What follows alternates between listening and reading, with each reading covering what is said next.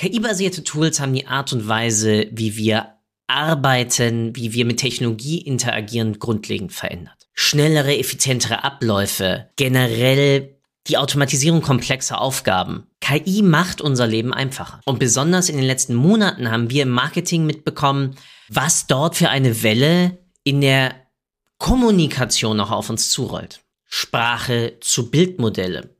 Werfe einer K I, aka zum Beispiel einem ChatGPT, einfach nur drei fetzen Worte rüber und er produziert dir einen ganzen Roman. Doch so nützlich und leistungsfähig diese ganzen Modelle sind, so wichtig ist es doch auch, ihre Fähigkeit und damit auch ihre Grenzen richtig einschätzen zu können. Denn im Gegensatz zu einem Menschen kann eine K I einfach zurzeit nicht logisch denken und auch nicht wirklich kreativ denken. Sie schätzen einfach nur mit einer Wahrscheinlichkeit, was als nächstes kommt. Es sind Vorhersagen, die durch frühere Daten und eine Programmierung im weitesten Sinne entstehen. Und dadurch eignen sie sich natürlich, um wiederholende Aufgaben zu erfüllen, um Analysen durchzuführen, in der Datenverarbeitung zum Beispiel. Aber sie können halt nicht unsere Absichten wirklich verstehen. Sie können nicht mit dir direkt interagieren, auch wenn wir das gerne hätten. Es liegt also auf der Hand, dass K I viele Aufgaben in Unternehmen lösen wird, aber wir Nutzer uns einfach dieser Grenzen bewusst sein müssen. Und um diese Grenzen der aktuellen Modelle mal zu verstehen, habe ich mir erneut zwei Gäste eingeladen. Kai Spiesterbach, seines Zeichens S E O- und Search-Berater, der sich immer mehr mit dem ganzen Thema von K I auseinandersetzt. Und auf der anderen Seite Olaf Kopp, ähm, Gründer der Agentur Aufgesang und in meinen Augen einer der Spezialisten, wenn es um semantische Suche, Wortzusammenhänge, Worträume, thematische Räume geht. Und mit beiden diskutieren wir genau das. Wo sind die Limitationen eigentlich der aktuellen K I-Programme? Ich wünsche euch viel Spaß mit der Episode. Willkommen bei Data Engage, dem Podcast rund um Daten, Engagement und Action. Von und mit Philipp Loringhofen, immer interessanten Gästen und dem kleinen Quäntchen Chaos.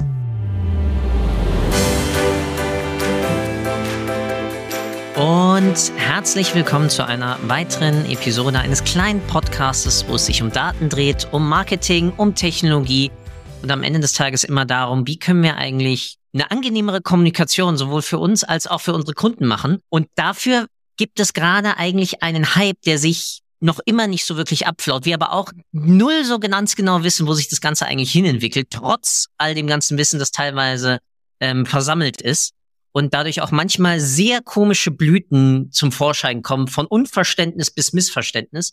Und ich freue mich dafür riesig, dass ich heute sowohl was mal Search angeht, klassisches S E O und sonst was, ich sag's jetzt mal frech, Koryphäen habe, von denen ich schon jede Menge lernen durfte, das meine ich ernst, ihr beiden, als auch, aber generell ich mit ihnen auch schon wunderbare Diskussionen führen durfte. Heute dabei Olaf Kopp und Kai Spiesterbach.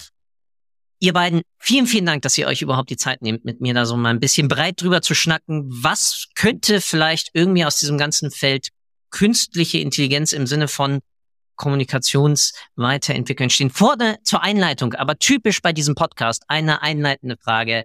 Was war bis jetzt gefühlt euer größter Datenfuck-up? Fällt dir was ein, Olaf? Sonst beginne ich einfach mal ganz unverständlich. Kai, ich gebe dir den Vortritt, dann kann ich noch ein bisschen nachdenken. Genau, genau. Also, ja, ähm, es ist tatsächlich so, dass ich äh, kurz vorher erst äh, eine Episode deines Podcasts gehört habe und genau diese Frage auch unvorbereitet bin, aber jetzt seit zehn Minuten ungefähr darüber nachdenke. Und es, ich kann jetzt gar nicht so die eine Story erzählen, da haben wir damals die und die Daten und das und das verkackt, sondern ich glaube, es ist äh, so eine Sache. Ich bin immer davon ausgegangen, wenn man etwas messen kann oder wenn wenn irgendwas, ein Tool, irgendwas misst, sagen wir mal Google Analytics hier, da da, da habe ich Daten und dann ist, glaube ich, den den Fehlschluss, den ich immer gemacht habe und den vielen da draußen wahrscheinlich auch machen, das so anzunehmen, dass das die Realität ist und zu vergessen, dass es maximal ein Ausschnitt ist. Da gibt's ja dann tausend Gründe, warum Menschen gerade nicht erfasst werden und selbst wenn sie erfasst werden, dass man von diesen, naja, wenigen Datenpunkten, die man da halt sammelt, erstmal wieder abstrahieren muss. Und und dann noch weiter nach oben auf äh, die Zielgruppe zu schauen. Ich habe auch immer nur geguckt, wer ist denn schon bei mir und habe das als meine Zielgruppe begriffen, anstatt mir darüber Gedanken zu machen, wen ich eigentlich erreichen will und erreichen kann. Und das, das würde ich einfach mal so sagen. Also wenn man zu, zu klein, klein auf die vorhandenen Daten guckt, dann verliert man so ein bisschen den Blick für das Ganze und für die Potenziale. Ich, mir ist inzwischen was eingefallen. Sehr gut. Weil es auch ein Thema ist. Danke, Kai, für den, diesen Break. Weil ich war nicht auf die Frage vorbereitet, wie du auch, und auch nicht vor zehn Minuten. Ja, also ich glaube, es ist wichtig, ich, du hast gesagt, nicht klein, klein. Du meinst es, glaube ich, jetzt könnte man denken, ich würde dir jetzt widersprechen, wenn ich sage, dass es wichtig ist, Daten segmentiert zu betrachten. Und zwar, einfaches Beispiel, wenn ich, wenn ich den Gesamttraffic ein einer Website zum Beispiel betrachte. Das ist zum Beispiel, ich nehme mal ein Beispiel von unserer Agenturseite. Also ich versuche gerade seit, seit, seit geraumer Zeit jetzt rauszufinden, was sind da für Leute, die sich auf meiner, auf unserer Website rumtummeln. Wir haben gute Rankings, wir werden viel getrunken, gefunden, wir haben so fünfundzwanzigtausend bis dreißigtausend Besucher jeden Monat und ich will rausfinden, wer sind diese Leute. Und dann frage ich halt, und es zeigt sich halt, dass fünfzig Prozent Azubis und Studenten sind, weil wegen dem Glossar, was halt gut rankt. Was natürlich eine ganz andere Zielgruppe ist als Oder, oder, es sind, glaube ich, aktuell, was die Daten so hergeben, müssten circa fünfzig Prozent Azubis, Studenten sein, äh, fünfundzwanzig Prozent Wettbewerber in Form von Agenturen, Mitarbeitern und Dienstleistern und fünfundzwanzig Prozent wirklich Inhouse-Leute, die auch potenziell Kunden werden könnten. Und wenn ich jetzt im Groß, und ich will ja rausfinden, ich, ich mache das aktuell über Hotjar, frage ich einfach Fragen ab und versuche auch so einen kleinen Survey-Funnel damit zu bauen, um diese, genau diese Segmentierung auch hinzukriegen. Und ich habe mir halt überlegt, dass ich, ich will, ich will rausfinden, über welche Touchpoints diejenigen auf uns als erstes gestoßen sind. Und wenn ich jetzt alle hundert Prozent dieses Traffics nach diesen Touchpoints frage, dann wird das, ich, mich interessiert nicht direkt, ob die Azubis, wo die Azubis oder Studenten auf uns gestoßen sind, sondern mich interessiert natürlich nur die fünfundzwanzig Prozent der potenziellen Kunden, wie sie auf uns gestoßen sind. Und das erstmal segmentiert zu bekommen und segmentiert dann zu betrachten auf diese Zielgruppe, die ich auch wirklich ansprechen will, das ist halt so ein bisschen, glaube ich, das Wichtige so. Und nicht immer diese ganzen Zahlen nehmen, diesen ganzen, alles, was man an Zahlen bekommt, in einen Topf schmeißen und dann, und dann irgendwie eine, eine daraus irgendwelche Schlussfolgerungen ziehen. Ich glaube, das ist auch ein wichtiger Punkt. Darf ich dazu noch kurz was sagen? Also es hat sich mhm. gar nicht irgendwie widersprochen, sondern es ist eigentlich sogar noch die, die Fortführung. Genau. Dieses Segmentieren und äh, was ich total spannend finde, weil der Olaf es auch gerade anspricht, ähm, qualitative Methoden auch zu verwenden und nicht nur auf die Zahlen zu gucken. Du hast ja auch gerade gesagt, du hast eine Service-Strecke gebaut, du fragst die Leute. Und darüber erfährt man manchmal viel, viel mehr und dann macht es auch manchmal auch aha, warum Leute bei einer Seite abspringen. Du guckst dir die Zahlen an und denkst dir, what the fuck, warum klicken die da nicht? Warum funktioniert's nicht? Und dann muss ich in die qualitative Analyse gehen. Also von daher, ja, schon mal drei geile Learnings im Intro. Geht gut los. Wunderbar, sehr gut. Haken dran. Nee, ich kann's, ich, ich unterschreibe es auch, ich merke es gerade wieder bei zwei Kunden, genau das. Ähm, wir haben halt einen Overload an, an Web-Analytics-Daten, wunderbar, wird halt alles in BigQuery auch reingepumpt und dann ist so, und jetzt? Ja genau, jetzt müssen wir zwei Schritte zurückgehen und mal schauen, wer ist das eigentlich? Und dann genau, Olaf, halt, du sagst, auf der einen Seite Einkäufer, auf der anderen Seite sind es Direktkonsumenten, wo man halt dann auch wieder differenzieren muss. Die brauchen komplett andere ähm, Online-U X-Strecken, wir brauchen komplett andere Nutzerführung und all das, und das ist in meinen Augen gerade eine wunderbare Überleitung, weil, das ist schon sehr lange her, es gab mal vom M I T eine Studie, wo es um sogenannte adaptive Graphical User Interfaces ging. Mhm. Die Dinger haben sich selbstständig dann an die Nutzer, also sozusagen an die Benutzung von sich selber angepasst. Man könnte schon fast sagen organisch, ja, was ja mhm. zu dem Zeitpunkt waren es klassische if this then that Schleifen, und man hat halt, wie wir es alle wissen, klassischer Smoke-Test, ja, dann halt trotzdem vorgespielt, da ist eine voll intelligente Maschine hinter. Ähm, aber um halt zu schauen, wie gehen Menschen damit um, dass sich ihr Interface durch ihr Verhalten wiederum an sie anpasst. Und in Anbetracht der aktuellen Entwicklungen ist so etwas ja eher jetzt schon in gewissen Bereichen dann möglich. Ne? Stichwort Personalisierung, Anpassung vielleicht von irgendwelchen Header-Grafiken und ähnlichem. Aber die Frage muss ich mir einfach erlauben. Wie interpretiert ihr diesen aktuellen ChatGPT-Unendlich-Hype? Und ja, ich weiß, damit frame ich die Antworten natürlich, weil ich den Hype nenne. Es tut mir sehr leid, das ist, aber... Da brechen wir wieder auf, keine Sorge. Also ich glaube, Kai und ich sind uns in vielen Punkten einig, deswegen müssen wir uns da ein bisschen abstimmen, wer jetzt was sagt, weil wir sagen, glaube ich, in vielen Punkten das Gleiche. Ja, äh, ich zeige da erstmal eine. Also, also ich glaube, dass, also Kai und ich beschäftigen uns ja schon jetzt seit Jahren mit diesem ganzen Thema Natural Language Processing, Sprachmodelle et cetera. Ich spätestens seitdem halt ähm, Google das Thema BERT auch angestoßen hat. Ja. Seitdem sind Kai und ich, glaube ich, so so ein bisschen heiß geworden ist auf das Thema, ein bisschen aus anderen Seiten. Kai und ich gehen da so ein bisschen aus verschiedenen Seiten, die sich aber in der Mitte treffen, an das Thema ran. Äh, ich komme da eher aus dieser Semantik-Entitäten-Richtung. Kai ist so, kommt da, glaube ich, eher aus der Sprachmodell-Richtung dann direkt. Ich überlege mir eher, wie kann das hinsichtlich Knowledge Graphen und so funktionieren. Macht sich Kai auch Gedanken, keine Frage. Aber war zurück zur Frage. Also wir, für uns, für Kai und mich war, glaube ich, das, was im Dezember passiert ist, technologisch nicht groß was Neues, weil wir uns schon lange damit beschäftigen. Äh, die Qualität war dann doch schon beeindruckend, denke ich. Also Kai und ich machen ja auch schon viel mit diesen üblichen Texterstellungstools, äh, K I-Texterstellungstools halt rum. Und da hat, war, hat man doch schon dann nochmal so einen kleinen Quantensprung gesehen in dem, in dem Output. Teilweise ja, und mit den Möglichkeiten, die, die man hatte. Dieses Convers- Conversational, mhm. also dieses Konversationelle, mhm. dass du dich mit dem Ding unterhalten kannst. Ich glaube, das ist tatsächlich auch der Grund, warum es jetzt plötzlich, also gestern beim Autofahren, im, selbst im, im normalen Radio Antenne Bayern haben sie über ChatGPT gesprochen. Ich glaube wirklich, es liegt daran, dass jetzt jedermann Zugang, Zugang hat und auch du brauchst keinerlei technisches Wissen mehr. Du sprichst mit dem Ding über ein Interface, das jeder kennt, ein Chat-Interface. Wir nutzen alle WhatsApp und Co. Und plötzlich versteht, gefühlt versteht das Ding, was du willst und, und antwortet dir. Genau darauf wollte ich hinaus, Kai. Genau darauf wollte ich auch gerade. Entschuldigung. Aber mach ich mal mein Mikro aus und tschüss. Ich habe etwas die Einleitung erstmal gemacht, aber genau das, was Kai gesagt hat, ist genau, würde ich, würde hätte ich genau so auch gesagt. Es ist, es ist halt eine Anwendung, was vorher K I begleitet uns eher im Hintergrund und man sieht es nicht richtig, dass es K I ja. ist, die ganzen Jahre. Ja. Und, ja. und jetzt gibt es plötzlich für jeden da draußen, also für selbst für Oma Elfriede, die ein Rezept für ihren Apfelkuchen sucht, irgendwie gibt es jetzt plötzlich, oder was sie dafür braucht, genau, oder Zutatenliste oder was weiß ich nicht, was gibt's, gab's vorher auch schon bei Google zu anzugucken, aber jetzt gibt es gefühlt einen, eine, einen künstlichen Menschen, der einem das quasi erzählt, direkt, ohne dass ich in, in Suchblitz irgendwas eingeben muss und gegebenenfalls irgendeinen Link klicken muss. Und jetzt gibt es halt für jeden Anwendungsfall quasi so eine, eigentlich einen digitalen Assistenten, von denen wir ja auch schon lange sprechen, aber die bisher halt immer ziemlich ja murkt sind und mehr über als Spielzeug oder mal. Das ist doch eigentlich die Überraschung, oder? Dass, dass ja. nicht Alexa und, und Siri ja. und, ja. und Google Assistant quasi diesen Schritt gegangen sind, dass, dass wir plötzlich von einer anderen Firma profanes Chat-Interface bekommen und das haut ja. auf einmal alle aus den, ja. aus den Socken. Also das ist wirklich. Ich habe selber so ein Google, ich habe ja selber eine Alexa und Google Home hier stehen, aber ich benutze es, hab, ich habe es mal ein bisschen, ein paar Mal mit rumgespielt, aber seitdem staubt, stauben die beiden Dinger ein, ne, seit Jahren. Ja, weil die halt eben immer noch, Philipp hat es vorhin gesagt, dieses Regelbasierte verwenden. Die ja. haben halt ein, ein paar Schlüsselwörter, dann können sie ein paar Funktionen aufrufen und das war's halt. Und mhm, genau. ähm, ja, ich weiß nicht, ob ich da schon zu weit greife, aber das hat ja einen Grund, warum der Google Assistant eben noch nicht mit so einem Sprachmodell ausgestattet ist. Da können wir mhm. ja auch, da, ich da glaube, kommen wir noch, wir da kommen wir auf alle Fälle noch zu. noch drauf zu sprechen. Es gibt so in der näheren Vergangenheit auch schon mal gewisse Experimente auf Twitter und die waren Richtig. auch nicht so ganz so schön. Waren uns eine K I auf die Menschheit loslassen. Eine Sache wollte ich noch sagen, weil du äh, das explizite Thema Personalisierung angesprochen hast. Ja.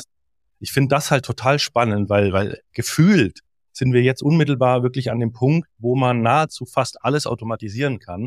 Sei es eine E-Mail, die ich an irgendjemanden schreibe oder eine eine Kunden, also zum Beispiel, ich habe für für einen Kunden getestet, wenn wenn Nutzerbewertungen reinkommen, dass sich halt ein Sprachmodell bedankt für diese Bewertung, ähm, darauf sogar eingeht und es funktioniert halt in gewissen Grenzen sehr, sehr gut. Und die Frage ist halt eben, wann ist der Punkt erreicht, dass die Dinger eben so schnell auch sind, weil das muss in Echtzeit in, in wenigen Millisekunden passieren. Wenn du einen Text auf der Webseite in dem Moment, wo der Nutzer kommt, irgendwie austauschen willst oder so, das ist ja auch alles nicht so trivial und es darf auch nichts schiefgehen. Also da darf nicht plötzlich irgendein Quatsch stehen. Und ich glaube, das sind momentan die Themen, die, die es zu lösen gilt. Also die Technologie kann schon ganz viel, aber dass sie zuverlässig und, und, und schnell vor allem und äh, eben ohne ja, Böcke zu schießen, sage ich jetzt mal, etwas an Output verlässlich erzeugt. Äh, das, ich bin mal gespannt, wie lange das noch dauert, bis wir das in den Griff kriegen. Weil das ja, eben äh, grund, grundlegend architektonische Gründe hat. Es ist jetzt nicht so, dass da, keine Ahnung, zehn Prozent Daten fehlen oder zwanzig Prozent Rechenleistung oder so. Sondern ja, von der Struktur, wie diese neuronalen Netze und diese Sprachmodelle funktionieren, sind die halt nicht dafür ausgelegt, irgendwie Fakten äh, abzuspeichern und wiederzugeben. Ja. Als, als ich du, du sprichst genau das Wichtige an, Kai. Also es ist ja wirklich der Zustand, ein ja, Word to Vec Modell, was ja genau dahinter steht, ist ja noch immer für die Prognose dargelegt, welches Wort folgt mit welcher Wahrscheinlichkeit am nächsten in das kontextuelle Modell, das ich hier gerade aufbaue.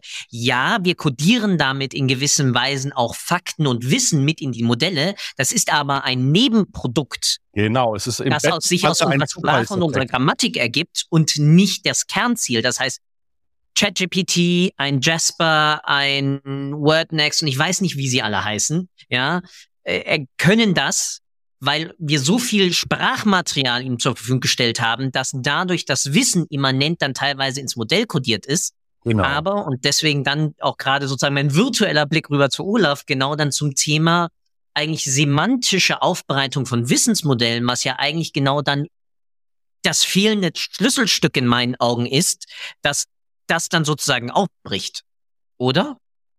Exakt. Äh, also ich, es gibt ja so Zeitabschnitte. Ne? Google hat den Knowledge Graph zweitausendzwölf eingeführt, ja. Dann zweitausenddreizehn Hummingbird und es gab so eine lange Durststrecke bis zweitausendsiebzehn, zweitausendachtzehn, bis dieses Thema Natural Language Processing reingekommen ist, weil bis dato konnte eine semantische Wissensdatenbank wie der Knowledge Graph an, maßgeblich nur durch manuell gelabelte Daten und und und manuell angelegte Daten wie in Wikipedia, wie in der Freebase, wie im Wikidata et cetera, also gepflegt auch durch Menschen, so durch, dadurch dann valide so ein so ein Wissensdatenbank aufgebaut werden. Und durch dieses Thema Natural Language Processing, also die ganzen Sprachmodelle und so, die da auch hinterhängen, ist es ja halt möglich, jetzt skalierbar auch aus unstrukturierten Daten eine Wissensdatenbank aufzubauen, Entity mhm.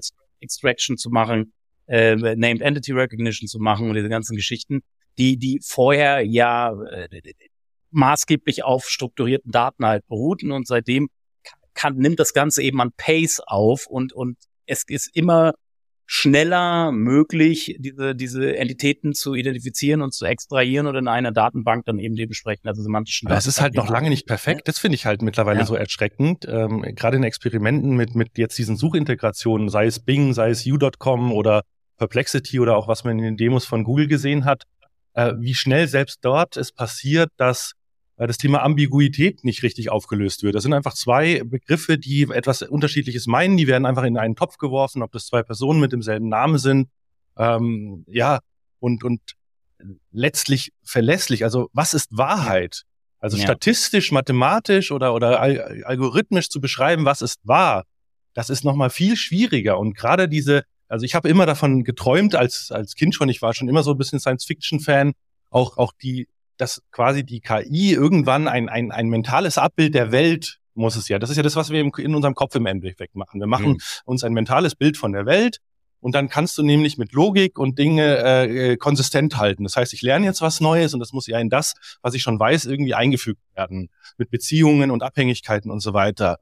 Und und dass dieser Weg sozusagen nicht in, zu der K I geführt hat, deshalb, ich ich habe fast das Gefühl, manchmal, ich bin mir nicht sicher, dass wir in so, ein, in so eine Sackgasse laufen, dass diese Sprachmodelle komplexer und komplexer werden, aber eben aufgrund dessen, dass sie ausschließlich eben, wie du gerade schon gesagt hast, Philipp, über, über der, die, was ist das wahrscheinlich nächste Wort im Kontext der vorhandenen ja. Wörter, ja. Ja.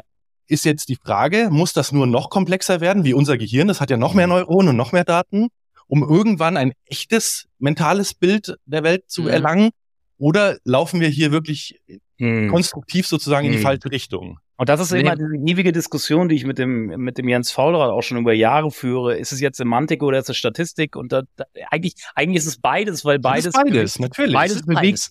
beides bewegt sich aufeinander zu quasi durch diese die, die Semantik Re- wird durch, diese, durch die Statistik mittlerweile gelöst. Exakt, weil weil weil wir auch immer immer leistungsfähigere Systeme haben und immer kleinteiliger quasi über Statistik uns der Semantik annähern können. Genau.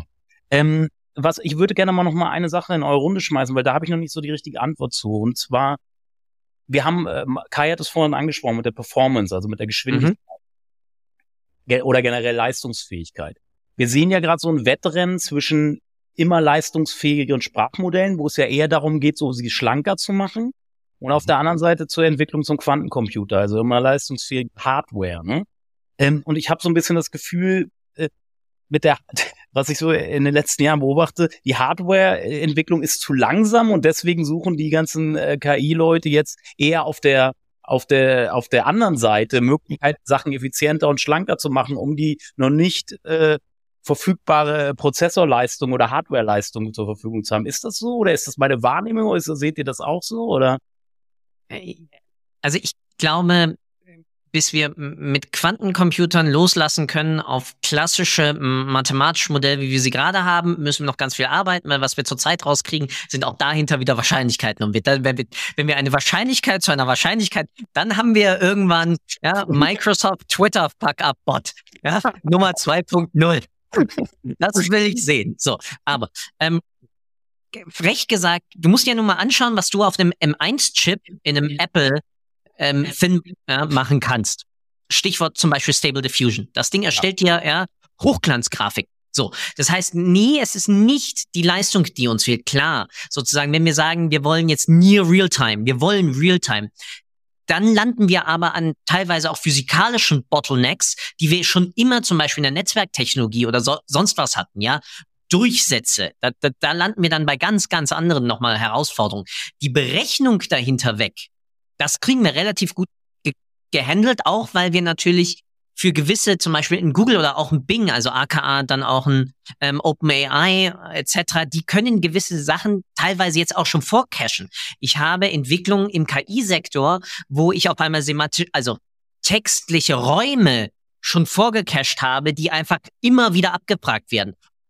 Das sind, da, da sprechen wir von, von Kai, korrigier mich bitte, aber echt Milli, Millisekunden, ja, also das ist, das geht in the instant. Auf der anderen Seite, wenn sobald es in komplexere Sachzusammenhänge geht und ich rekursive Modelle habe, wie ich sie ja, ja gerade wieder weiterentwickelt habe, also das, was wir zum Beispiel bei einem ChatGPT vorsehen werden, ist ja nicht nur eine Verbreiterung des Datenschatzes, sondern auch teilweise nochmal eine Incentivierung der dahinterstehenden Mathematik, was aber dafür sorgt, dass das Modell in sich schlanker wird, weil aber die Mathematik und dann die Statistik komplexer wird und wir damit noch weniger verstehen, was in dieser Blackbox ja. passiert. Mhm. Das war ein super äh, Punkt auf jeden Fall. Also wir müssen auch, finde ich, zwei Sachen trennen. Das eine ist das Training der neuronalen Netze und das andere ist quasi das Nutzen der neuronalen Netze. Ähm, und um nochmal zurückzukommen auf diese Entwicklung, also die, wir sehen ja schon, ähm, sagen wir mal seit zehn Jahren eigentlich, dass das Moore'sche Gesetz äh, nicht mehr eingehalten werden kann. Vorher war es ja tatsächlich so, dass wir irgendwie jedes Jahr... Äh, mach mal kurz, mach mal kurz für so einen Toll wie mich, Moore'sches Gesetz, Gesetz. Ich bin ja, ich wollte es gerade erklären, genau. Also quasi alle, alle anderthalb Jahre äh, ähm, verdoppelt sich die Anzahl der Transistoren oder die Rechenleistung. Und wir sind da mit den Gigahertz-Zahlen halt irgendwann an physikalische Grenzen gekommen. Wir können, sind momentan, glaube ich, bei vier Nanometern. Was diese Strukturen in Silizium angeht, ja. wird mittlerweile mit mit ultra hochviolettem Licht belichtet, damit es überhaupt noch äh, diese Strukturen abbilden kann. Durch die Wellenlänge des Lichtes ist das tatsächlich mittlerweile begrenzt. Also das ist, das muss man sich einfach mal vorstellen. Ähm, und da ging es nicht mehr weiter. Irgendwann dann, dann dann war die Lösung, ja, wir machen jetzt alles parallel. Dann haben haben wir immer mehr Kerne bekommen irgendwie. Äh, in den G P Us war es dann noch mal spezieller. Klar, man kann strukturell da schon einiges reinpacken, dass es effizienter läuft. Aber ich bin ehrlich gesagt froh, dass wir jetzt endlich an dem Punkt sind, wo man sich auch wieder auf die Softwareseite konzentriert. Weil es kann doch nicht sein, dass ich irgendeinen Algorithmus entwickle und nur weil ich ausreichend Leistung habe, wird er dann schon effizient laufen. Mhm. Wenn ich noch zurückdenke an die Anfangszeiten der Computer, äh, wie, wie kreativ Programmierer beispielsweise in der Demo-Szene ja. mit dieser krass begrenzten Rechenkapazität und Speicherkapazität umgegangen sind. Auf so einem C vierundsechzig haben dann plötzlich Leute einen Weg gefunden, Echtzeit drei D zu rendern durch Tricks und Intelligenz und, und mhm. das, das, ganz ehrlich, heutzutage, du nimmst ein gigantisches Framework mit so viel Overhead und dann packst du noch ein Framework drauf und noch ein Framework, dann packst du das noch in den Container, dann virtualisierst du das Ganze noch und irgendwann rennt es auf der Hardware und frisst Energie und C P U und wir, wir reden okay. ja mittlerweile auch über C O zwei in dem Bereich. Ja, das und, und, und, und seltene, seltene Erden und so. Also, das ist ja, gut, das, da glaube ich, dass die Technologie äh, voranschreitet. Also wir sehen ja jetzt auch die, der, das erste Elektroauto mit mit Nano, äh, mit Natrium. Ähm, Speicher, ich glaube, ja. ich glaube, also wirklich stofflich ist es jetzt nicht so okay. das Problem. Aber ich die glaube, Frage ich ist glaube nur, ja, ich glaube ja, wir erstmal aus dem, was wir haben, quasi die maximale Leistung rausholen. Aber wir, wir, wir schweifen, glaube ich, gerade ganz... Ich glaube, ich glaube, Kai sitzt auch gerne abends immer unter ultraviolettem Licht.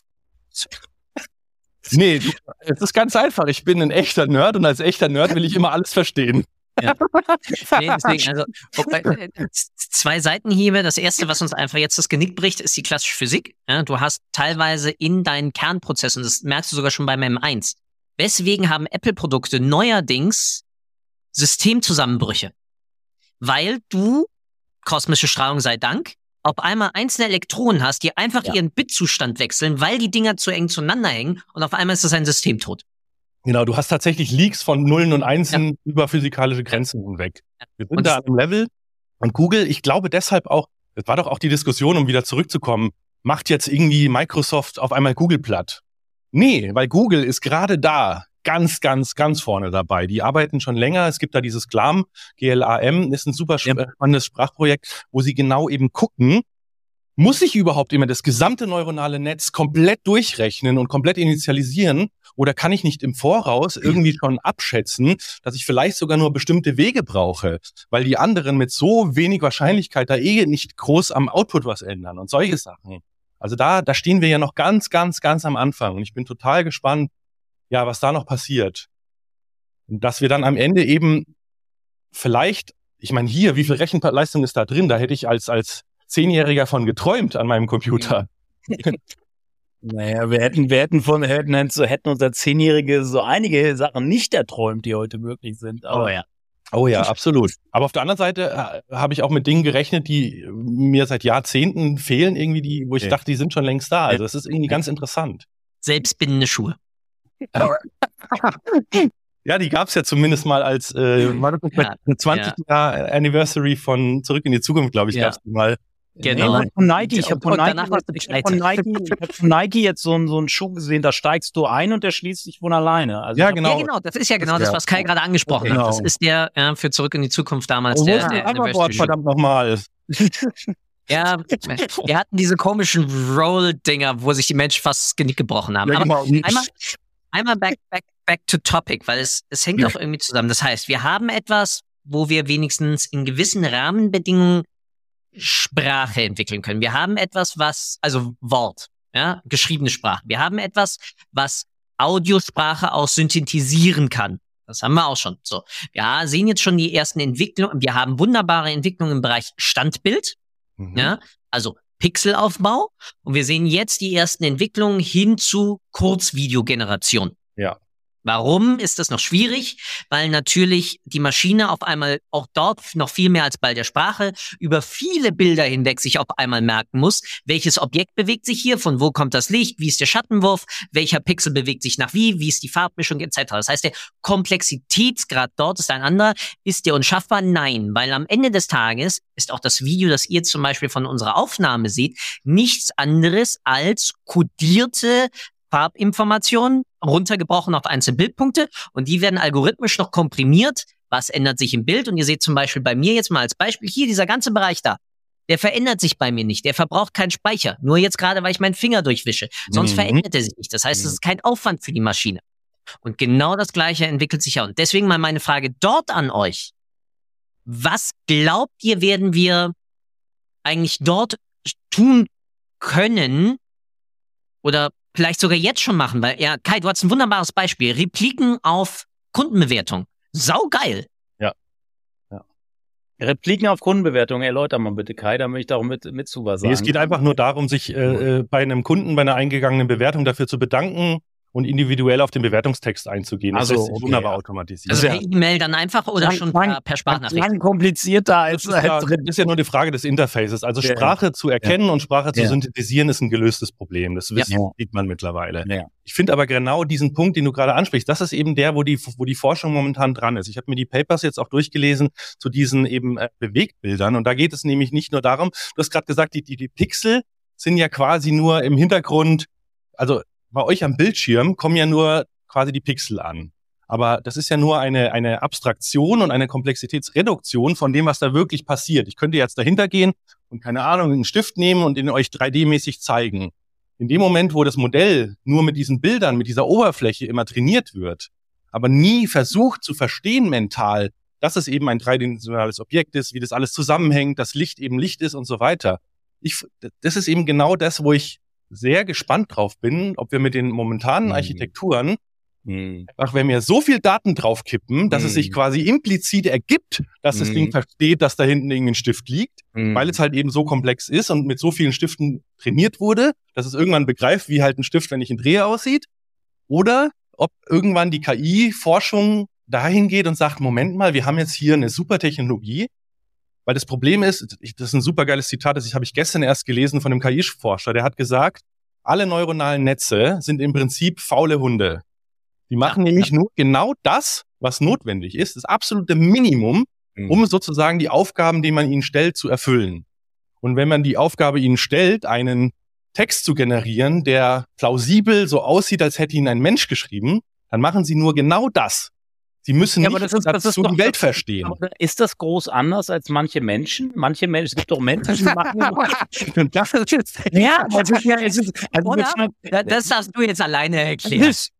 Also wenn die, es gibt ganz viele, die sind auch, ich glaube, die, das ist ja auch eine Effizienzsache, ne? Da geht es ja um eine Effizienz. Natürlich. Menschen, die machen nur immer das Notwendigste so. Und die, die, die, Absolut. die reicht, denen, denen reicht es dann halt, so weit zu kommen und da und dann reicht's halt. Ich glaube ganz ehrlich, das ist tatsächlich auch der Hauptantrieb der menschlichen Intelligenz, weil wir sind ja auch Maschinen, die im Prinzip auf Energie und auf auf auf ja Energie äh, verme- oder oder Aufwandsvermeidung hin optimiert sind, sonst hätten wir gar nicht überlebt, wenn wir immer den den langen Weg gehen würden. Wir ah, ich auch. glaube, also ich glaube, wenn ich mir jetzt, wenn ich wenn ich jetzt die Zeit, die du zum Beispiel oder ich in in in in Patentrecherchen und sonst was investiere oder wissenschaftliche Paper-Recherchen, ob das effizient ist, weiß ich nicht immer. Das ist das ist schon ein bisschen, also da ist schon Antrieb, das ein bisschen mehr. Da geht's ja wirklich um. Äh, naja, aber nur weil es jetzt im Moment noch keinen Output äh, erzeugt, den ich vielleicht in irgendwas umsetzen kann, aber ich entwickle dadurch ein langfristigeres Verständnis und kann vielleicht Ich arbeite zum Beispiel gerade an einem Projekt und habe gemerkt, durch diese ganze Beschäftigung mit der K I bin ich jetzt in der Lage, ganz anders konzeptionell auch an Dinge ranzugehen. Also, also das sind auch Sachen, die, die man momentan noch gar nicht absehen kann. Also du sagst, ja. du sparst am Schluss dann auch wieder on the long-term Zeit. Absolut, absolut. Okay, okay. Also das würde ich so auch untertreiben. Wir müssen Aufwand treiben, wir müssen trainieren und, und mhm. die Welt konfrontiert uns ja ständig mit Dingen.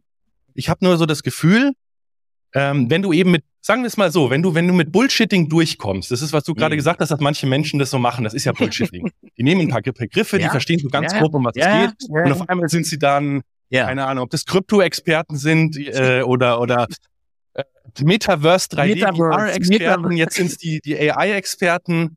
Ja. Es ist spannend, manche Menschen zu beobachten, die wechseln alle Jahre ihre Experten. Natürlich, natürlich. Oh, ja. Deren Geschäftsmodell ist halt genau das.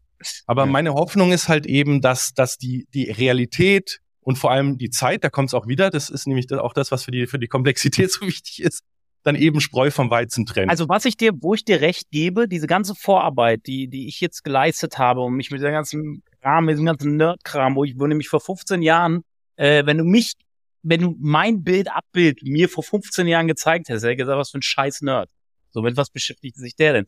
Aber diese Vorarbeit macht es mir jetzt einfach, jetzt wo gerade dieser, zum Beispiel dieser ChatGPT-Hype kam, ich muss nichts mehr nacharbeiten, weil ich weiß mhm. sofort, wa- wie das funktioniert, ich weiß, was sich dahinter verbirgt und jetzt habe ich natürlich die Wahl und was ich da draußen halt sehe bei, bei, bei diesen, ich ne, würde jetzt, nimm den Begriff Bullshitting mal auf, bei vielen Diskussionen wird dann quer eingestiegen, das findest du aber auch in anderen Bereichen und dann wird ohne dieses technologische Grundwissen sich anzueignen, wird in der Diskussion eingestiegen und da kommen solche komischen Kommentare wie, ich glaube, Philipp, du hast mich darauf, ich weiß nicht, ob es die Diskussion war, dass einer schreibt, ähm, ja.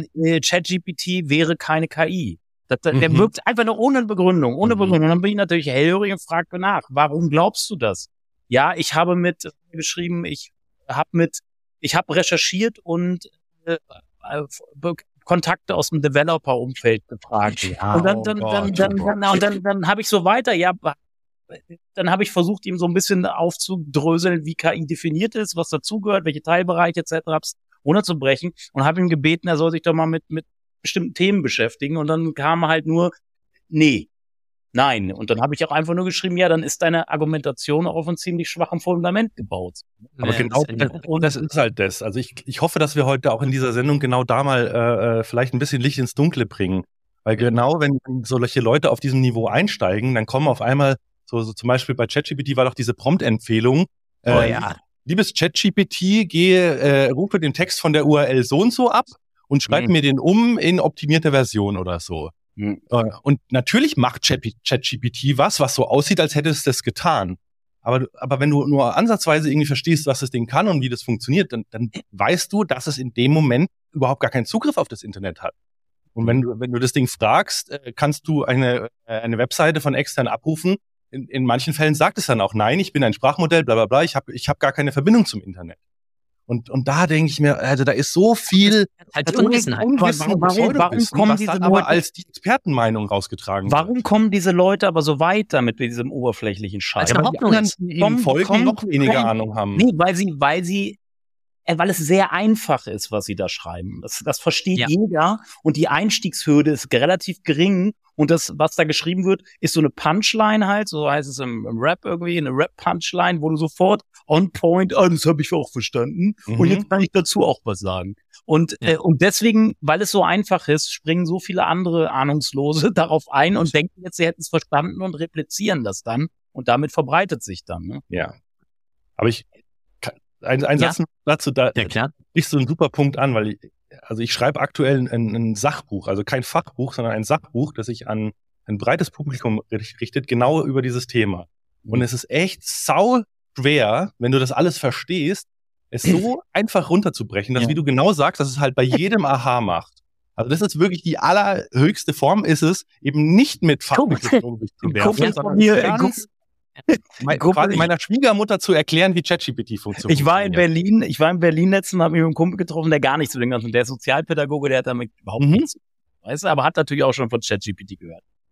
Ich habe angesetzt, habe die ersten zwei Sätze gesagt und er guckt, und ich dachte, es wäre verständlich, was ich gesagt habe. Genau das. Weil und er guckt mich nur an und unterbricht mich so, was bist du für ein scheiß Nerd? Hey, kein Nerd-Shaming hier. Nein, der ist rechtlich unter uns. Nein, und das damit, ja damit, damit, damit war aber auch das Gespräch über das Thema beendet, ne? Ja, aber schade, schade, weil ja, versucht doch ja, mal. Das muss ja auch nicht jeder wissen. Also der Punkt ist ja, es liegt ja auch dann in einer gewissen Verantwortung auch, und das merkst du ja auch bei, bei Sam Altman zum Beispiel, wie er jetzt auch aktiv reingeht und sagt, wir brauchen die Politik, die uns auch in diesen Entwicklungen der Restriktionen und Parameter setzt. Ja. Bevor wir aber da reinspringen, noch ein wichtiges, weil ich glaube, das hilft uns gerade auch bei der Einordnung. Ist das Ganze, worüber wir hier eigentlich sprechen, kreativ? Also würden wir sagen, dass die Systeme, wie zum Beispiel ein, ein Sprachmodell, wie zum Beispiel ein Stable Diffusion in der Bildgenerierung und ähnlich, sprechen wir dort eigentlich von Kreativität, oder sind es reine ausführende Tools, wo die Kreativität noch immer durch den Prompt kommt, also durch denjenigen, der halt sagt, erschaffe mir, erzeuge mir oder tue? Willst du starten, ich hab, Olaf? Ich habe dazu eine ziemlich klare Meinung. Also ich glaube, deine Meinung wird da ein bisschen fundierter sein. Ich kann da jetzt auch nur aus dem Gefühl sprechen. Also ich würde sagen, nein. Ähm, also nein, sie, sie ist nicht wirklich kreativ. Da sind wir wieder bei diesem, ähnlich wie Statistik oder Semantik. Äh, ja. Wir nähern uns der Kreativität an, aber aber Kreativität entsteht, glaube ich, dann immer noch auf, aus der Anwendung und eventuell aus der Kombination verschiedener Dinge so irgendwie miteinander. Und das ist dann die eigentliche Kreativität in der Anwendung. Aber das würde ich jetzt würde ich mal so völlig, völlig fundamentlos. Aber ich will noch kurz was zitieren, weil, weil es trifft es ganz gut. Und ich glaube, Kai, darauf kannst du wunderbar. Also ich zitiere mal gerade eine ganz einfache Kreativitätsdefinition. Kreativität oh, ja. ist die Fähigkeit, originell, fantasievoll und schöpferisch zu denken, sowie etwas zu erfinden oder zu erschaffen, das neu, nützlich, sinnlich erlebbar ist. Was bedeutet die Rekombinatorik von Bestehendem? Und genau das ist der Punkt. Ich habe das Gefühl, nämlich Olaf hat sich gerade selbst widersprochen, weil er gesagt okay. hat, dass das Neue entsteht eben durch diese Rekombinatorik, dass man aus Dingen etwas Neues mhm. schafft. Mhm. Und wenn wir mal ehrlich sind, ich habe jetzt die letzten zwei Wochen sehr viel mit ähm, Midjourney und mit Stable Diffusion mhm. rumgespielt. Und es ist total spannend zu sehen, wenn der Prompt sehr vage ist und man der, der Maschine sehr viel Freiraum lässt sozusagen. Also ich kann dir ja exakt genau sagen, ich hätte gern zwei Menschen, die sollen das anhaben, die sollen in der und der Position, in dem und dem Licht stehen, in das im Hintergrund, das im Vordergrund. Das ist ja gutes Prompt Engineering, äh, Engineering, weil man mhm. kriegt das, was man will. So. Aber auf der anderen Seite kann ich auch einfach schreiben, a man. So. Und was dann eben die K I macht, ist aus allen Bildern, die sie über Männer gesehen hat, eben zu rekombinieren und eigentlich zu schöpfen. Und ich mhm. weiß, wir Menschen halten uns für das tollste Wesen, das jemals da gewesen ist, und wir wollen nicht, dass die K I das kann, aber ganz ehrlich, es ist aus meiner Sicht nichts anderes. Wenn ein Schaut euch mal die, die Kunstgeschichte einfach mal an, wie, wie Maler sich von Malern inspiriert haben lassen, wie ich Schulen hab, aufeinander aufgebaut ich, sind. Das war schon immer so. Ich habe eine auch Analogie zum, zum Hip-Hop, auch zumindest in den neunzigern. Hip-Hop-Beats wurden aus äh, Samples von alten okay. Stücken zusammengebaut, also von einer einzelnen genau. Snare, von einer einzelnen Drum aus irgendeinem Funk- oder Jazz-Track irgendwie, und dann wurde eine Melodieline genommen, die geloopt. Und so entstanden früher zumindest Hip-Hop-Beats. Heutzutage werden die, werden die eher elektronisch dann auch erzeugt, aber dieses Sample-basierte ist genau das. Und ja, wenn wenn das kreativ, ich tue mich auch immer schwer. Ich habe mich jahrelang, ich habe mich früher nie als Kreativität bezeichnet, weil für mich Kreativität immer so dieses große von null aus irgendwas. Aber ich glaube, das ist das, weil wir mehr reininterpretieren, als wirklich da ist. Ja. Also wenn man dahinter schaut, auch Branding. Branding war für mich immer sowas Magisches.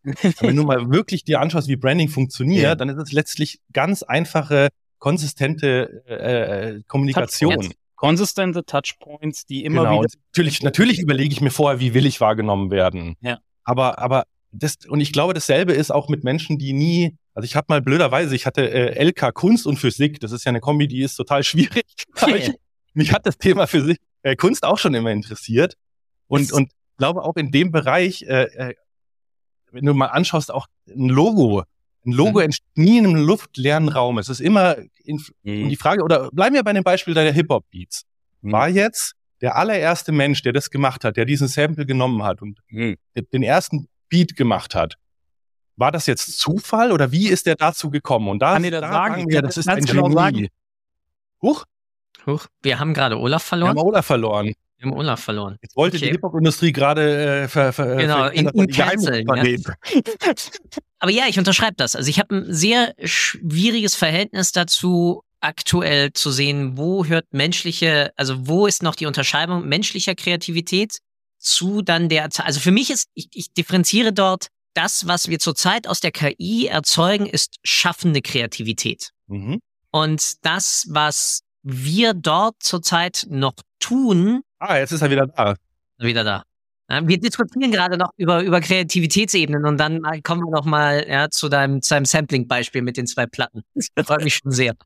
Ähm, und auf der anderen Seite hast du dann sozusagen kontextuelle Kreativität, wo wir Menschen wissen, in diesem Zusammenhang von dieser Botschaft, zum Beispiel auf diesem Kanal, ähm, mit dieser zum Beispiel Erwartungshaltung, die ich beim Konsumenten schon ausgelöst mhm. habe, brauche ich vielleicht eine Nachricht, die eher in die und die Richtung geht oder in diese. Ja, weil ich einfach mehr kontextuelle Zusammenhänge habe als die oder der, die K I-Entität in diesem Moment. Hätte die K I-Entität, und da sprechen wir dann von einer starken K I, genau. sozusagen die gleichen signatorischen oder Signale, die sie dann verarbeiten kann, dafür mit dem gleichen Ziel.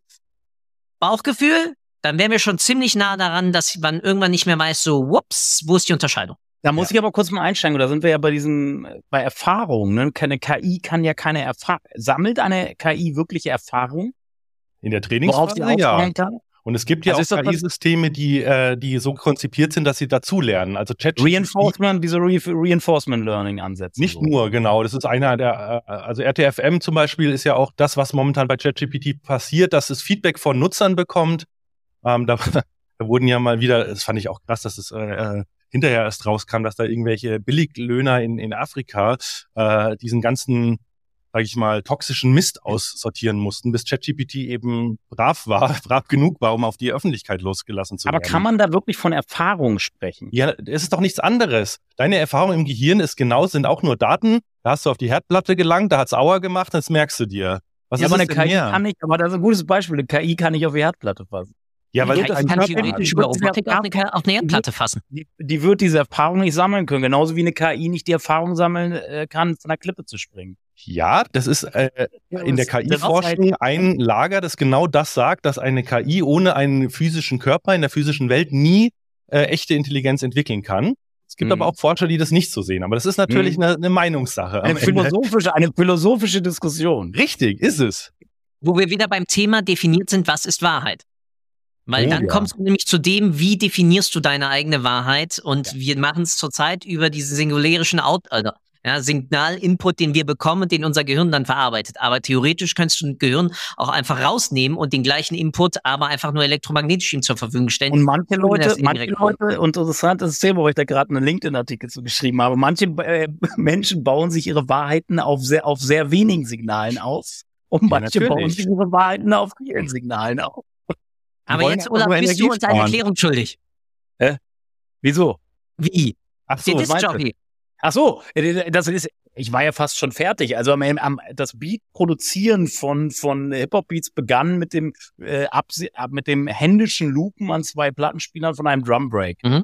Also dass du immer dieselbe Passage immer wieder hintereinander abspielst und daraus hat sich quasi die, äh, das Produzieren von Hip-Hop-Beats entwickelt. Und, und, und was man eben das brauchte, wo Menschen drauf rappen können, was, was war der Grund schon gleich ist. Warum hat er das gemacht sozusagen in dem Moment? Damit er eine Passage in der Musik schafft. Aus besti- Normalerweise hast du ja so in so siebziger-Jahre-Mucke, ist ja die Grundlage oft gewesen, Funk-Tracks, hast du immer einen Teil, da ist so ein Drum-Loop, wo, wo, wo nur Drums zu hören sind und dann kommen die Instrumente wieder zu und der Sänger und so und so, aber das brauche ich da gerade, weil ich wollte diesen Drum-Loop halt im, wollte diesen, nur diesen Drum-Passage. Den wollte er verlängern sozusagen. Verlängern, verlängern, exakt, damit ah. zum Beispiel Breaker drauf breaken konnten oder irgendeiner mit dem Mikrofon darüber ah. labern konnte und das ist eigentlich der Beginn von, von Hip-Hop-Musik. Geil. Null, kurz. Grund, Grundziel des Podcasts Widerreich komplett über ein neues Thema was gelernt. Er hat's gemeint. Deswegen gibt's das Ganze hier.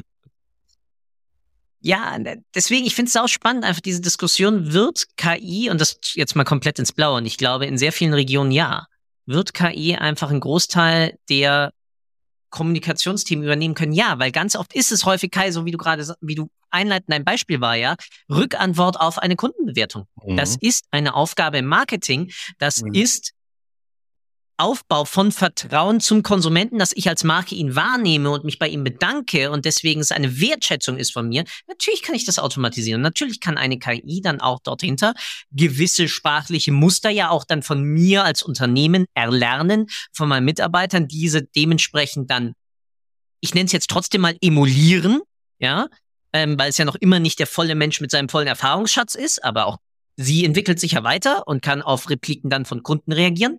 So weit, dass du irgendwann dann meist gewisse Customer-Service-Anfragen sind hoffentlich ja. dann irgendwann besser als heutige. Ja, wählen Sie bitte die eins. Wenn Sie die und die Herausforderung haben, dann drücken Sie bitte die Taste drei. Ja, und jetzt kommen wir halt an den Grenzfall. Würdest du als Unternehmen die K I antworten lassen, ohne dass nochmal ein Mensch drüber guckt, was sie denn da generiert?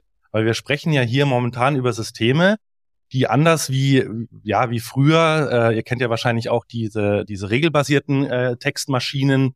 Da gibt es ja auch einige Anbieter, die das im, im E-Commerce-Umfeld machen mit strukturierten Daten und so. Aber hier, wir haben ja wirklich ein, ein, ein Wahrscheinlichkeitsmodell und da kann halt auch viel schief gehen, was wir mhm. vorher nicht wissen können, was hinten mhm. herauskommt. Und ich finde, da kommen wir jetzt zu einem Punkt, wo es wichtig ist, ähm, dass wir eine gewisse Art von Regulierung brauchen.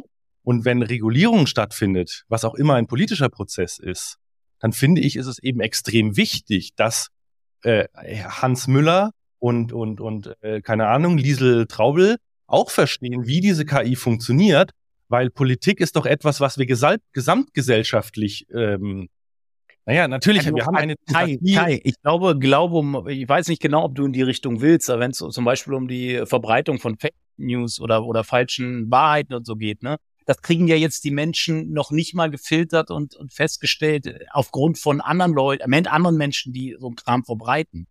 Also ja, aber nur weil es das gibt, heißt es ja nicht, dass ich nicht noch weiterhin, also dann würdest du ja sagen, sowas wie Mimikama Punkt A T oder, oder der Volksverpetzer, die können einpacken, weil es funktioniert ja eh nicht. Also ich glaube, umso mehr müssen wir dagegenhalten mit Aufklärung, mit Wissenschaftskommunikation, mhm. mit Informationen. Also das ist wirklich meine tiefe Überzeugung, mhm. dass wir uns dem Ganzen nicht äh, kampflos ergeben. Also das unterschreibe ich, weil das ist genau der Grund, warum ich mir eine Grundschule angetan habe, dass du sehr früh und auch noch Montessori-Grundschule, dass genau das die Herausforderung sein wird, der nachwachsenden, jetzt aufwachsenden Generationen, mhm. sich Themen selbstständig verständlich anzueignen, jenseits Frontalunterricht, weil das ist nicht mehr der Unterschied. Wir als Menschen haben generell zu schwachen K I einen Unterschied. Wir haben die Möglichkeit der systemischen Kombinatorik, jetzt mal rein nach Niklas Luhmann Systemtheorie, ja, wirklich, dass wir unterschiedliche Systeme in unterschiedlichen Zusammenhängen auch haben können. Aber, aber jetzt mal, aber jetzt mal ehrlich, ne, ganz ja. ketzerisch gesagt. wir sprechen von politischer Regulierung. Mhm. Diese ganze D S G V O-Geschichte ja. äh, hat also auch politische Regulierung. Unsere Politiker kriegen doch selbst so sowas noch nicht durchstiegen, was da gerade technisch passiert. Jetzt wollen wir ihm die Aufgabe geben, eine noch komplexere Technologie politisch zu regulieren. Ja, ganz so ist es ja nicht. Wir haben zum ersten haben wir eine stellvertretende Demokratie, das heißt, wir wählen ja Repräsentanten und diese Repräsentanten, die holen sich ja auch die Meinung von Experten. Ich weiß nicht, ob ihr gestern äh, den den Meinungsartikel in Golem gelesen habt von dem Professor für K I, ähm, der eben genau zu dieser diesem äh, A I-Act der E U seine Meinung kundgetan hat. Und natürlich wurde auch zur D S G V O die verschiedensten äh, Stellen befragt. Und ich bin genau an dem Punkt, äh, in, an dem du jetzt bist, äh, habe ich auch den Alex Geißenberger abgeholt. Da bin ich auch nochmal gespannt, weil der nämlich genau das gesagt hat. Ja, bei D S G V O, da ist doch so viel passiert. Und mhm. wenn man sich daran halten würde, dann, dann könnte man eigentlich gar keine Webseite mehr betreiben und so weiter.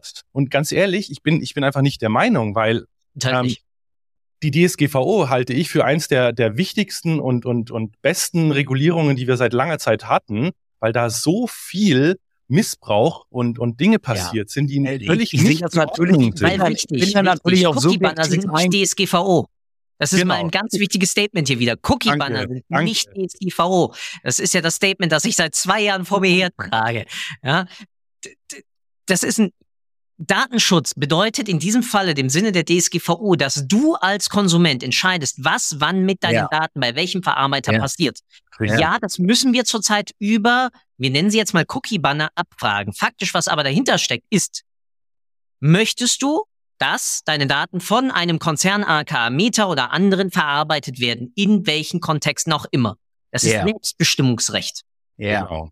Das ist ein, die, das Grundrecht auf Info, informationelle okay, Selbstbestimmung. Ich, ich, das mittlerweile so, ich, bin subjektiv, ich, ich bin subjektiv eingefärbt, weil wir auch Performance-Marketing anbieten. Ja, natürlich ist es für auch. die Marketer nicht so gut. Du ich hast auch. natürlich weniger Daten und du kannst schlechter tracken. Das ist ja keine Frage. Aber wollen wir das opfern auf dem Altar des, ne, des Kapitalismus, oh. unsere Grundrechtsbestimmung? Nein, nein, nein. Ganz ehrlich, da sind wir wieder bei einer grundsätzlichen Diskussion. Also ich, mir, mir soll lieber relevante Werbung angezeigt werden als irrelevante. So, weil sonst bin ich ja, wieder da, wo, wo, auch Missbrauch aus. Wo, ich ja. achtzigern, wo ich in den achtzigern stand, wo mir irgendeine Werbung... Ja, aber ganz ehrlich, das tut mir leid, aber das ist eine naive Betrachtung. Jetzt siehst du nur die positiven Sachen für den Konsumenten und wir reden gar nicht über nee, die Risiken. Für uns als, für uns als Agentur.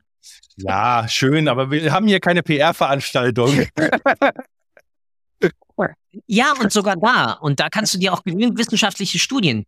Die Relevanz ist mit der erhöhten Transparenz der Konsumenten nicht in der Werbung gestiegen. Übrigens auch der Performance-Output okay. nicht. Okay. So, die allerersten Bewegungen, die wir hatten zu gewissen Interessensgrundlagen et cetera, unterschreibe ich vollkommen. Aber das ist ja nicht weggenommen.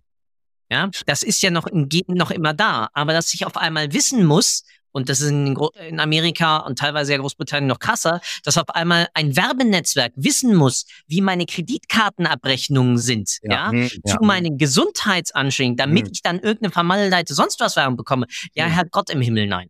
Gut, dann halbe. Du hast doch bestimmt auch, ja. auch den Vortrag vom, vom Julius gesehen, äh, der in der Obama-Kampagne das Targeting ja. gemacht ja, hat. Ja, ja. Julius van der La, äh, supergeiler Vortrag. Aber ganz ehrlich, mir hat's damals... So faszinierend ich das alles finde, aber mir hat's die Fußnägel hochgerollt, wenn ich mir vorstelle, dass das in Europa mit den Daten passiert. Da wurden ja wirklich Datensätze zusammengekauft von, wie du sagst gerade, Kreditkartenabrechnung, wo, wo zu sehen wird, welches Klopapier ich kaufe, in welchen vielleicht Puff ich am Wochenende gegangen bin, was auch immer. Und das wird gematcht mit plötzlich Daten über mein Wahlverhalten, über mein Kaufverhalten, über Bewegungsmuster. Das möchte ich wirklich nicht haben. Wir sind ein bisschen abgedriftet. Ich muss auch Nein, mal sind wir nur moderieren. Weil ja, es passt wunderbar zur Einleitung, zum, nämlich zum Thema Personalisierung und dass, wenn wir das nicht dank D S G V O jetzt langsam und auch unter anderem die A I-Verordnung und ähnliches in gewisse Bahnen lenken, wir irgendwann bei einer ziemlichen Utopie landen würden. Ich glaube, hm. das ist dann eher die Dystopie. Dystopie, genau, nicht Utopie. Ja. Vielen Dank. Ups. Lala. Die Utopie von so manchem, ja. Aber lass uns mal zurückkommen auf genau diesen Punkt, der eben jetzt in dieser in dieser A I-Verordnung, also gerade dieser Professor, der ist ja auch gehört worden im Rahmen der Europäischen ja. Kommission und der hat ja gesagt, äh, der Kritikpunkt lautet, eine, ein Sprachmodell gehört jetzt, wenn und auch nur wenn die erzeugte Sprache von dem Rezipienten, also von dem Menschen, der das liest, ähm, dafür gehalten werden kann, als käme sie von einem Menschen und nicht gleichzeitig von einem Menschen überprüft wurde oder ein Mensch dafür oder eine Unternehmung dafür haftbar ist. Nur dann fallen jetzt diese Sprachmodelle in den Bereich der Risiko, äh, Hochrisikoanwendungen. Und das heißt auch noch lange nicht, wie der dann gemeint hat, oh, dann können wir ja OpenAI gar nicht mehr verwenden, sondern das setzt nur die Standards, die einzuhalten sind für die Anwendung, relativ hoch. Dass man sich nämlich genau überlegen muss, was sind da für Daten drin, was kommt da raus, was kann dafür Schlimmes passieren. Ich weiß nicht, willst du äh, den Tay, das Tay-Beispiel von Microsoft langsam mal für die Hörer, die das nicht kennen, aufklären, was damals passiert ist? Äh, warte. Dann weißt du es auswendig, sonst würde ich es gerade kurz äh, ja, ich, zitieren. Du hättest genau das... Äh, ja, ich hatte es mir vorhin und haben es gerade zugemacht bei unserer Diskussion. Also Microsoft hatte, ich weiß gar nicht mehr, wann es war, aber es ist bestimmt schon zehn Jahre her. Die hatten einen Chatbot released, ähm, der in, über Twitter konnte den jeder anschreiben und er hat quasi okay. gelernt aus in vorhandenen Konversationen. Okay. Und er ist, glaube ich, innerhalb von vierundzwanzig Stunden ist er halt zu einem ja, antisemitischen, rassistischen Nazi geworden. Weil der natürlich, da haben sich die Leute äh, einen Spaß draus gemacht und, und den versucht, an Grenzen zu führen. Und das ist übrigens auch was, was gerade Google ganz extrem mit seinen Red Flag Teams macht. Das sind die Teams, die auch wie in der, in der Computersicherheit, die sozusagen nicht äh, bei dir auf der Unternehmensseite sind, sondern die so tun, als wären sie ein Angreifer von außen. Und wenn du viel Ahnung über K I hast und ein, ein gegnerisches, feindliches Mindset hast, dann kannst du aus ChatGPT momentan noch richtig viel krassen Scheiß rausholen. Also das lässt sich durch ein paar, du musst ihm nur sagen, es soll sich mal vorstellen, äh, dass es gerade, keine Ahnung, äh, ein, ein, ein, ein, ein Kleinkind ist, das von etwas träumt und schon sind die ganzen Sicherheitsregularien ausgehebelt und es erzählt dir alles, wie du Bomben baust, wie du, keine Ahnung, also ja, wir sind da in einem Bereich, da, da ist die, da sind wir lange noch nicht an dem Punkt, deshalb gibt es auch von Google die K I noch nicht in der Suche, weil genau das noch nicht gelöst ist. Ja, das fehlt immer, der, der sozialkritische Fokus. Bei uns ist es der präneurale Kortex, der nämlich damit dafür sorgt, dass wir Menschen überhaupt zusammenleben können. Wenn wir den auf eine K I kriegen. Ja, wir haben zum Glück auch noch Bindungshormone und so weiter. Stell dir mal vor, ja. wir hätten ihn nicht. Wir würden rein. Genau, das hängt sich nicht aus. Ja. Der ja. eine mehr oder der andere weniger. Ja, ist so. Ich meine, ganz ehrlich, das ist der, der Einzige, der sich keine Gedanken macht darüber, wie er ankommt. Das ist halt der Soziopath oder der Psychopath. Der äh, ist einzig und allein von seiner internen Welt äh, gesteuert. Und, und momentan sind, ja, ich würde mal sagen, G P T drei ist ein Psychopath und ChatGPT hat durch dieses Layer dieses dieses durch Maschinen äh, durch menschliches Feedback lernenden Schicht äh, so ein bisschen was wie ähm, ja wie wie einen sozialen Filter erhalten. Ja, genau. Meine Lieben, zum Abschluss zwei Sachen. Was würdet ihr euch wünschen, was die Hörerinnen und Hörer aus unserem doch sehr breiten Gespräch, aber dann auch wiederum in sehr vielen Fällen auch sehr tiefen, man könnte es fast nennen, man spricht ja sonst manchmal von ähm, T-Shape-Menschen. Ich würde jetzt heute mal sagen, wir haben ein ähm, W-Shape-Gespräch geführt. ähm, nehmen und abschließend gehört wie immer äh, der Abschluss selbstverständlich euch. Ihr dürft tun, lassen, erzählen, was auch immer ihr möchtet. Ihr dürft mir noch nicht danken, weil das tue ich nämlich, weil ihr eure Zeit investiert habt, um mit mir äh, hier so offen und mega cool zu schnacken und zu sprechen und zu diskutieren. Und damit bleibt mir nur noch zu sagen, vielen, vielen Dank. Und the stage is yours. Dankeschön. Olaf, willst du beginnen? Ka- nee, Kai, bitte du. Okay, okay. Also was mir ganz wichtig wäre, ähm, dass die Hörer da draußen tatsächlich mitnehmen, dass es darum geht, die Dinge wirklich zu verstehen, euch damit intensiver zu beschäftigen. Es muss nicht auf einem akademischen Level sein, es muss auch nicht auf einem mathematischen Level sein. Ihr müsst nicht verstehen, wie man ein neuronales Netz rechnet und solche Dinge, sondern ihr müsst zumindest verstehen, im Grunde, we- ja, welche Funktionen oder welche Konzepte dahinter sich verbirgen, weil nur dann seid ihr imstande, ähm, die Risiken, die Probleme, die Grenzen und die Fehler zu, zu erkennen, damit umzugehen und auch ein Gefühl dafür zu entwickeln, was in der Zukunft auf uns zukommt, weil wir stehen hier noch ganz am Anfang. Und ja, ich muss jetzt Shameless Self-Plugging machen, genau dazu, äh, oder das ist auch die Motivation hinter meinem Buch, dass ich eben nicht an Fachleute richtet, sondern da will ich jedermann verständlich rüberbringen, was es mit dieser Technologie auf sich hat, weil ich glaube, es war auch ein, ein Satz diese Woche, dass diese K I das Leben von uns allen stärker verändern wird als das Internet. Das war eine Aussage, die im ersten Moment habe ich gedacht, das kann gar nicht sein. Und dann, je länger ich darüber nachdenke, desto mehr glaube ich, dass da äh, etwas Wahres dran sein könnte. Ja, vielen Dank. Ja, also äh, ich habe da, nimm den Ball einfach mal auf. Das, was Kai sagt, check, definitiv äh, auch wichtig für die Diskussionen auch, die geführt werden. Und ich wünschte mir, dass solche Diskussionen, ich habe mir jetzt diese äh, Markus Lanz und Precht-Sendung nicht angeguckt, wo sie über ChatGPT oh, gesprochen ja. haben, oh, aber ich hörte, ich hörte, ich hörte davon und ich ahne, was da passiert mhm. ist. Und ich würde gern, würde mir mehr wünschen, dass in der breiten Masse vielleicht so Diskussionen geführt werden von Menschen, die wirklich sich tiefer damit beschäftigt haben und nicht äh, von so einer oberflächlichen mal eben den Chatbot benutzen ähm, und sich da irgendwelche Wahrheiten zusammenbauen. Ähm, ich glaube, und das, das ist ein generell gesellschaftlichen Wunsch, den ich habe, wir sollten unsere Wahrheiten, die wir alle subjektiv haben, die auf, teilweise auf Glaubenssätzen beruhen, die, die mit unserer sozialen Sozialisierung zu tun haben, immer versuchen, eine neutrale Meinung, neutralere Meinung und Wahrheit zu bilden, indem wir halt offen sind für alles, was an Signalen, haben wir vorhin von gesprochen, auf uns eintrifft, um da wirklich dann auch ein Gesamtbild sich zu verschaffen und nicht gleich mit der ersten Meinung, die man irgendwo hört, da drauf zu springen und mitzureiten.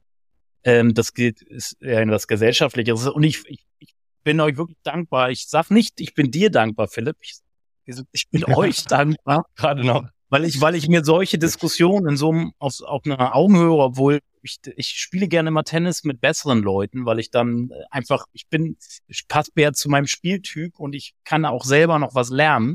Äh, das, und das war heute so eine Konstellation, wo ich, wo ich mit, mit äh, zwei Menschen gesprochen habe, die da noch ein, noch ein Level drüber sind im, in dem Wissen um das Thema. Und das hat mir deswegen mehr Spaß gemacht, weil sonst habe ich immer das Gefühl, bin ich derjenige, der, der mehr weiß, und äh, das macht mir nicht so viel Spaß, dann aus so einer Position zu diskutieren, als wenn ich mit Menschen diskutiere. Ich finde es aber auch spannend, wenn ich das Gefühl Menschen habe, die so ein bisschen, die so, die so noch ein bisschen einen Schritt weiter sind.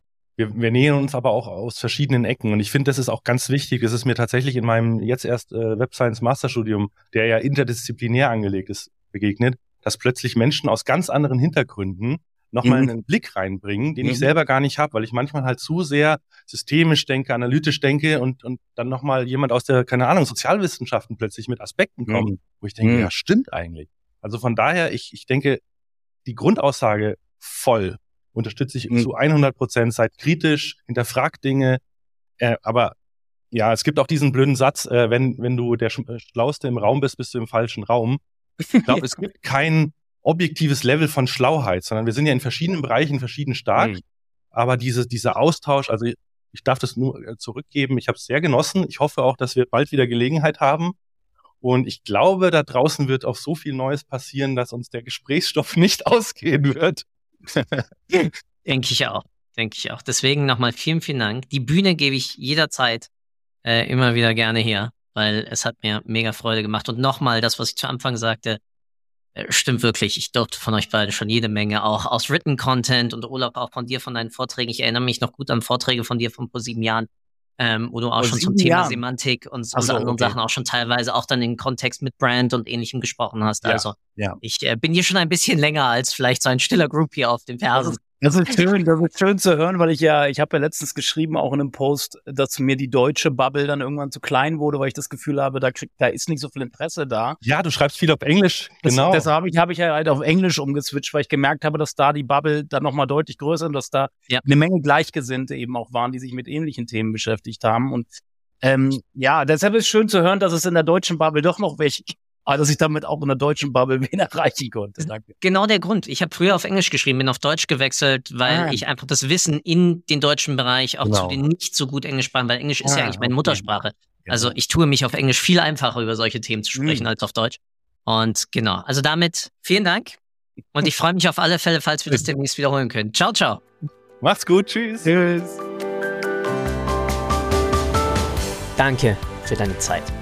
Ich hoffe, du konntest auch heute wieder etwas für deinen Umgang mit Daten mitnehmen und bist dem Warum ein Stückchen näher gekommen. Ich auf alle Fälle. Hinterlasse doch bitte eine Bewertung auf iTunes, Spotify oder von wo auch immer du gerade zuhörst. Das hilft wirklich sehr. Bis zur nächsten Folge bei Data Engage. Dein Philipp.